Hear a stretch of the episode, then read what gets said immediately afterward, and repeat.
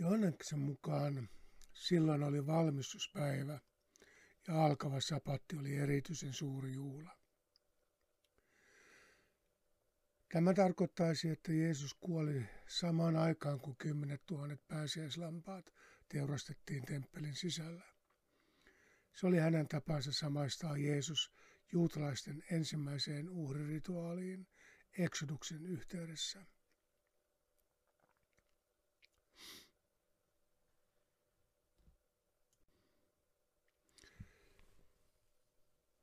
Johannes jatkaa, jotta ruumiit eivät jäisi sapatiksi ristille, juutalaiset pyysivät Pilatukselta, että ristiinnaulituilta lyötäisiin sääriluut poikki ja heidät otettaisiin alas.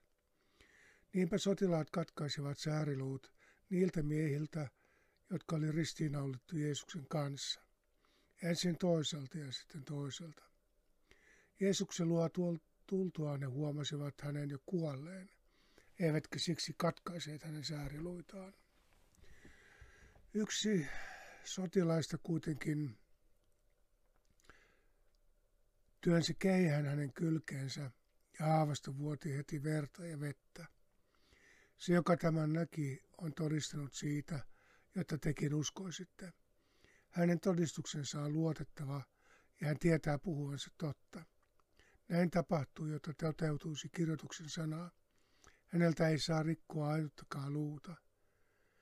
Toisessa kirjoituksessa taas sanotaan, he katsovat häneen, jonka ovat lävistäneet.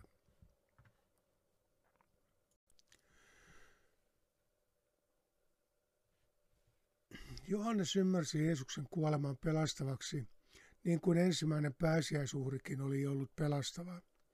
Egyptistä pelastumisen muistoksi syötäisiin yöllä paistettua uhrilammasta, jonka luita ei saanut rikkoa. Tämänkin yksityiskohdan kautta Johannes samaistaa Jeesuksen kuoleman uhrilampaan kuolemaan. Samalla Johannes ja hänen seurakuntansa tajusivat, että tämä uhri oli kaikkien uhrien irvikuva.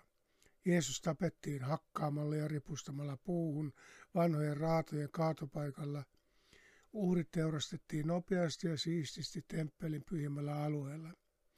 Uhrilammas oli virheetön ja puhdas. Jeesus oli kaikkien ru- ruumiin eritteiden ja veren saastuttama.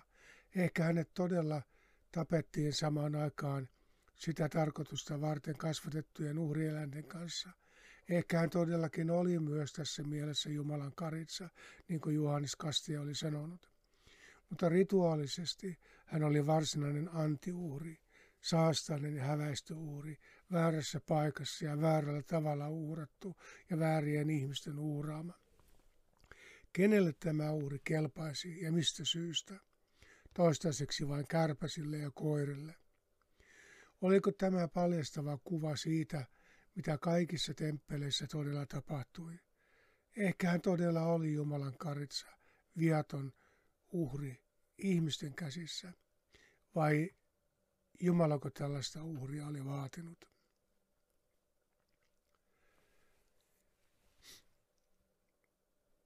Markus kertoo, että paikalla oli myös naisia jonkin matkan päässä tätä katselemassa.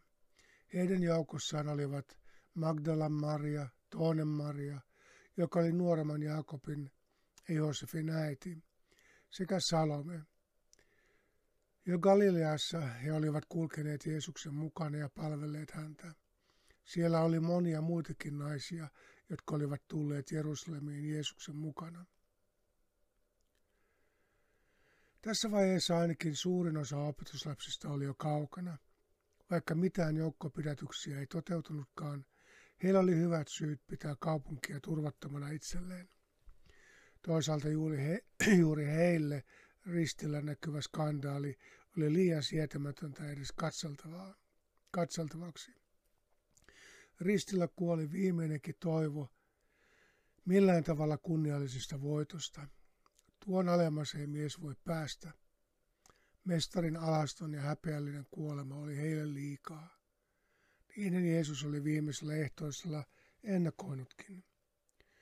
Mutta ne sanat hän sanoi vain miehille. Eikä hän silloin jo tajusi, että naisten olisi oman alisteisen asemansa takia helpompi uskoa johonkin, mikä jää jäljelle, kun kaikki vallan merkit on riisuttu.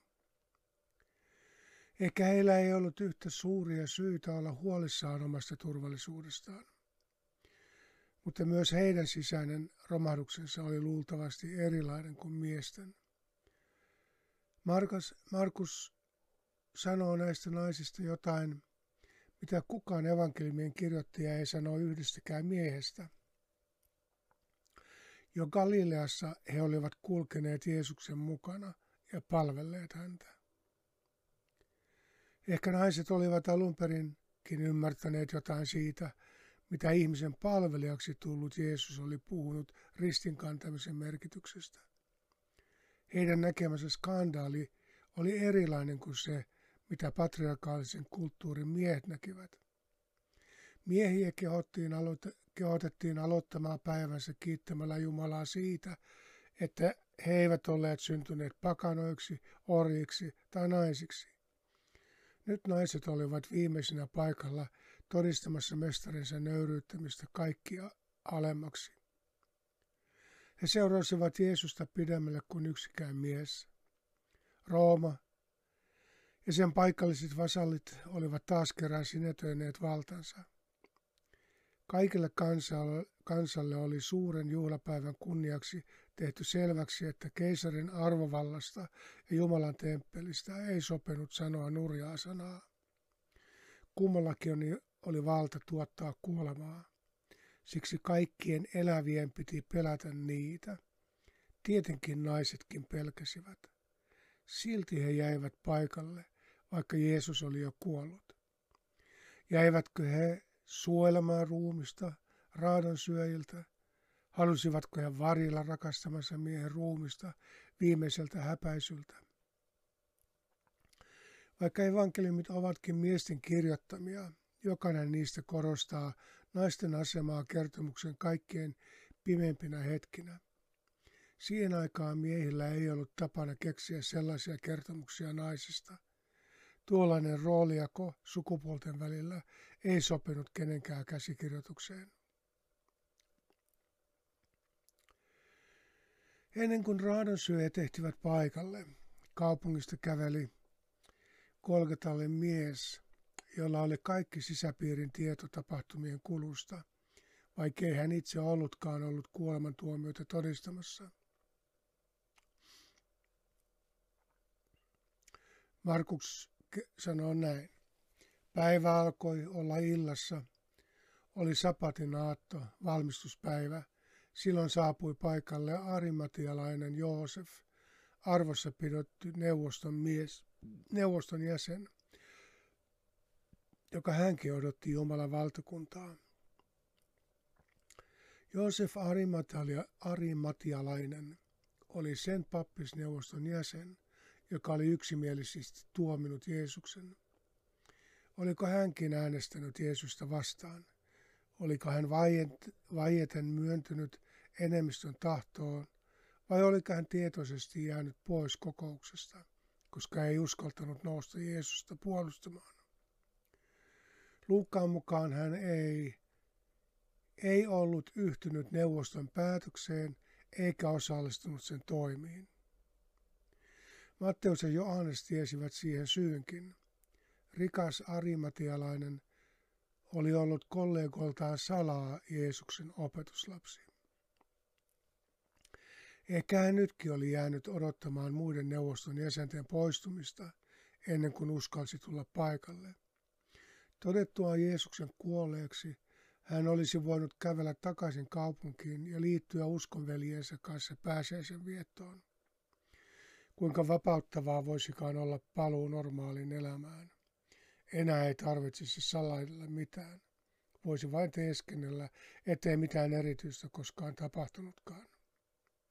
Ehkä hän vielä yrittäisikin tehdä niin, mutta ensin hänen oli hoidettava kunniavelka miehelle, joka oli saanut hänet hetken aikaa uskomaan, että Jumalan valtakunta todella oli tulollaan. Markus jatkaa. Hän rohkaisi mielensä, meni Pilatuksen puheille ja pyysi Jeesuksen ruumista. Astuessaan Pilatuksen palatsiin Joosef osoitti poikkeuksellista piittaamattomuutta oman säätönsä ankarista säännöistä. Roomalainen palatsi oli juutalaiselle saastainen ja sinne astuminen oli itsensä saastuttamista. Ilmeisesti Joosef oli sisäistänyt Jeesuksen opetuksia jo sen verran, ettei piitannut näistä eroja ylläpitävistä tabuista. Tuskin palatsi silti oli hänelle mikä tahansa rakennus ja Pilatus kuka tahansa ihminen. Siksi hänen piti erikseen kerätä rohkeutta tätä vierailua varten. Muista neuvoston jäsenistä oli päivän aikana tullut ollut Pilatukselle jo niin suurta päävaivaa, että hänellä oli kaikki syyt pelätä vihamielistä vastaanottoa. Jos Pilatus olisi ollut vähän pahemmalla tuulella, Joosef olisi voinut joutua tunkeilijana tyrmään.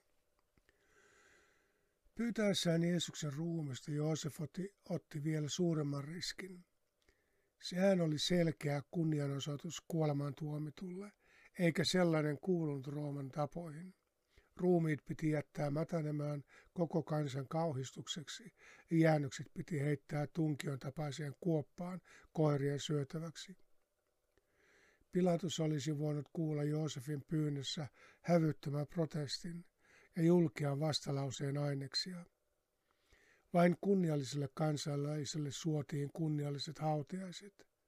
Nyt tämä rikas neuvoston jäsen oli tarjoamassa omaa hautaansa Jeesukselle. Kuka näistä juutalaisista ottaa selvää? Jostain syystä Pilatus ei näyttänyt kiinnittävän mitään huomiota näihin kysymyksiin. Häntä näytti vain hämmästyttävän se, että pyyntö tuli näin pian. Pilatus sanoi. Pilatus hämmästyy kuullessaan Jeesuksen jo kuolleen. Ei sen pitänyt tapahtua näin nopeasti. Onnistuneesti ristiinnaulitut tekivät usein kuolemaa kaksi, kolme vuorokautta. Niin oli tarkoituskin. Jeesus oli kuollut kuudessa tunnissa. Harmillista.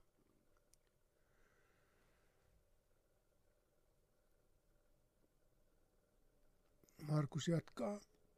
Hän kutsui sadanpäällikön luokseen ja kysyi, oliko Jeesus todella jo kuollut. Sadanpäällikön vahvistittua asian hän suostui luovuttamaan ruumiin Joosefille. Omaan kauhistuttavaan osallisuuteensa ja Jeesuksen viattomuuteen havahtunut sadanpäämies antoi mahdollisimman lyhyen raportin tapahtumista paljastamatta mitään mielensä kuohuista – Kuuliaisena seisoi asennossa pomosa edessä, vaikka näki tämänkin nyt ihan tosis, toisessa valossa. Uskaltaisiko hän sanoa ylipäällikölleen sen, mitä oli lausunut ääneen Golgatalla? Rohkenisiko hän asettaa koko tuomion kyseenalaiseksi? Ei tietenkään.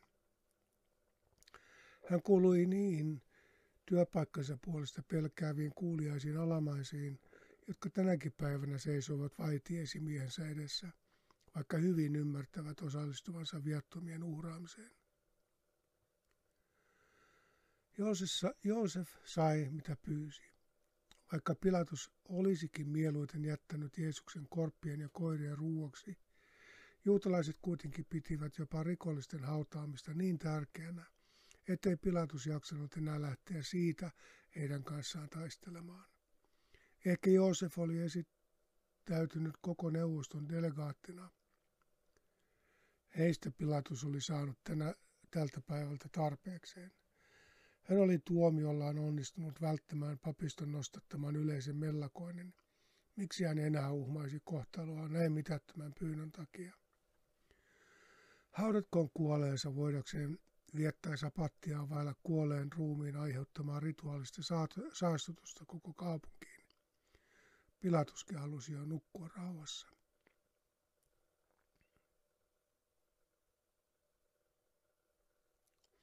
Markus. Joosef osti vaatteen, osti Jeesus, otti Jeesuksen ristiltä, kääri hänet vaatteisiin, vaatteeseen ja pani, pani hänet valmiiseen kalliohautaan. Hautakammion ovelle hän vieritti kiven. Magdalan Maria ja Joosefin äiti Maria katsoivat, mihin Jeesus haudattiin. Matteuksen ja Luukkaan kuvaukset ovat suunnilleen samanlaiset. Luukas vain muistuttaa, että hauta, luonnollisestikin on Joosefin oma. Jeesus haudattiin hätäisesti ilman asian kuuluvia rituaaleja tai ruumiin voitelua. Syynä saattoi olla se, että roomalaiset eivät yleensä sallineet mestattujen rikollisten hautaamista lainkaan. He halusivat syventää rangaistuksen kauhistuttavuutta rikkomalla juutalaisten tärkeimpiä sääntöjä. Herodes oli kuitenkin sallinut Johannes Kastian opetuslasten hautaavan opettajansa, ja ainakin yksi arvokkaasti haudattu, ristiinnaulittu on arkeologisissa kaivauksissa löydetty, joten näyttää täysin mahdolliselta, että Pilatus suostui Joosefin anomukseen saada haudata Jeesus omaan sukuhautaansa. Kaikki kolme evankelistaa mainitsevat ainakin muutaman naisen läsnäolon loppuun asti. Naiset seurasivat vierestä hautaamista puuttumatta itse mihinkään, koska eivät tunnistaneet Joosefia Jeesuksen opetuslapseksi. Galileasta asti tulleena he tuskin muutenkaan tunnistivat rikasta neuvoston jäsentä, vaikka varmaan vaatteista ja palvelijoista havaitsivat hänet aivan toisenlaiseen yhteiskuntaluokkaan kuuluvaksi.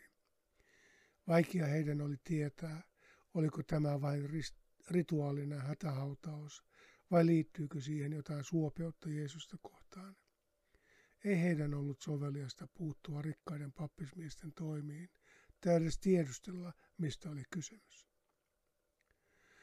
Luukkaan mukaan he kuitenkin yhteistuumin päättivät sapatin jälkeen palata haudalle tekemään sen, mitä miehiltä jäi kesken. Siksi naiset hankkiutuivat viime hetkellä, he hetkinä ennen sapatin alkua kaupunkiin ostamaan tuoksuvia öljyä ja voiteita, voidakseen heti sapatin jälkeen palata voitelemaan Jeesuksen ruumiin. Se tuskin lievittäisi kenenkään hätää, tuskaa ja surua, mutta se oli se heidän viimeinen palveluksensa miehelle, jota he olivat rakastaneet ja kunnioittaneet ja palvelleet hänen elässään. Kaikki eivät olleetkaan hylänneet Jeesusta. Osa naisista oli seurannut häntä Galileasta asti, eikä heillä ollut pienintäkään aikomusta lähteä ennen kuin viimeinen palvelus Jeesuksella olisi suoritettu loppuun. He olivat taloudellisesti tukeneet Jeesusta ja opetuslapsia. Nyt he tekisivät hänelle viimeisen palveluksen laittamalla rahansa arvokkaisiin öljyihin ja voiteisiin. Jeesuksen opetuslapsijoukko oli vaihtunut tuntemattomaan määrään naisia ja hänen lojaalisiin ja hänen lojaalisin kolmen miehen lähipiiriin ja hänen lojaalisin kolmen miehen lähipiirinsä Pietari, Jaakob ja Johannes oli vaihtunut Markuksen mainitsemiin kolmeen naiseen, joista yksi mahdollisesti oli Jeesuksen äiti. Kahdesta muusta emme tiedä juuri mitään. He olivat seuranneet ja palvelleet Jeesusta sillä välin, kun miehet olivat kinastelleet vallasta, rehvastelleet lojallisuudellaan ja juosseet pakoon. Tuskin he tänä iltana muistivat, mitä Jeesus oli ennustanut. Jumalan valtakunnassa monet ensimmäiset tulevat olemaan viimeisiä ja viimeiset ensimmäisiä. Mitään valtakuntaa ei tulisi. Tämä olisi heidän viimeinen palveluksensa sen odottamisen muistolle.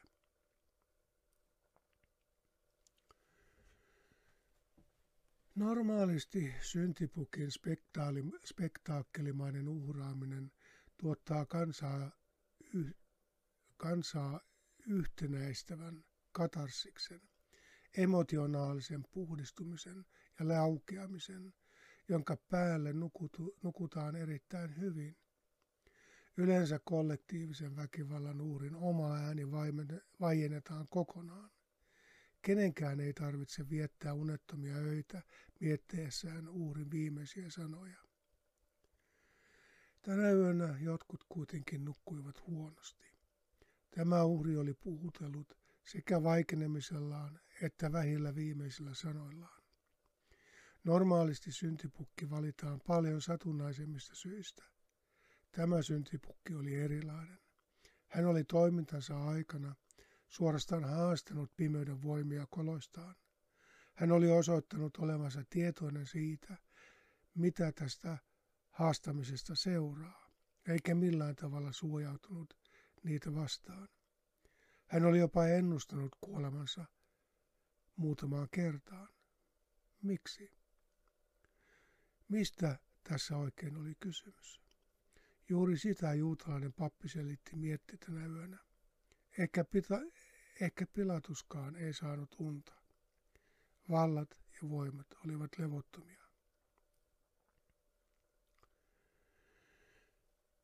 Aamuun mennessä papisto uskoi tehneensä realistisen riskianalyysin mahdollisesta salaliitosta. Matteus on ainoa, joka kertoo siitä jotain. Seuraavana päivänä Sapatin valmistuspäivän mentyä ylipapit ja variseukset lähtivät yhdessä Pilatuksen luokseen. Jos näin todella tapahtui, hekin rikkoivat säätönsä tabuja vielä rankemmin kuin Joosef Arimatealainen. He lähtivät tapaamaan Pilatusta sapattina. Se kertoo kansallisesta hätätilanteesta. He sanoivat, kunnioitettu maaherra, meille tuli mieleen, että eläessään tuo villitsijä sanoi kolmen päivän kuluttua nousen kuolleista. Käske siis vartioida hautaa tarkoin kolmanteen päivään asti, etteivät hänen opetuslapsensa pääse varastamaan häntä ja sanomaan ihmisille, hän on noussut kuolleista. Viimeinen villitys olisi silloin ensimmäistä pahempi.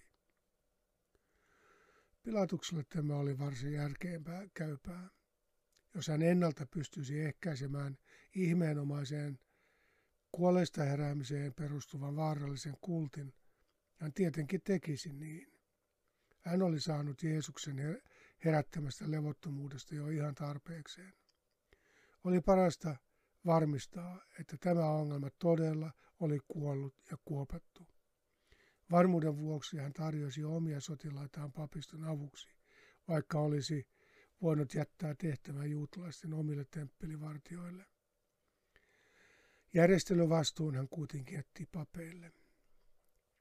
Pilatus vastasi heille, saatte vartioväkeä, menkää ja järjestikää haudan vartiointi niin hyvin kuin taidatte. He lähtivät ja varmistivat haudan sinetöimällä kiven ja asettamalla vartion. Tämän tarinan uskottavuutta syö se, ettei kukaan opetuslapsista ollut missään vaiheessa ilmaissut edes uskovansa mihinkään ylösnousemukseen. Sitä paitsi papit eivät välttämättä tienneet, mutta opetuslasten karkaaminen heti pidätyksen, sitähän, sitähän papit eivät välttämättä tienneet, mutta opetuslasten karkaaminen heti pidätyksen yhteydessä ei todellakaan antanut mitään aihetta pelätä, että tämä porukka tulisi takaisin varastamaan mestarinsa ruumiin, voidakseen sen jälkeen kehittää tarinaa hänen ylösnousemuksestaan.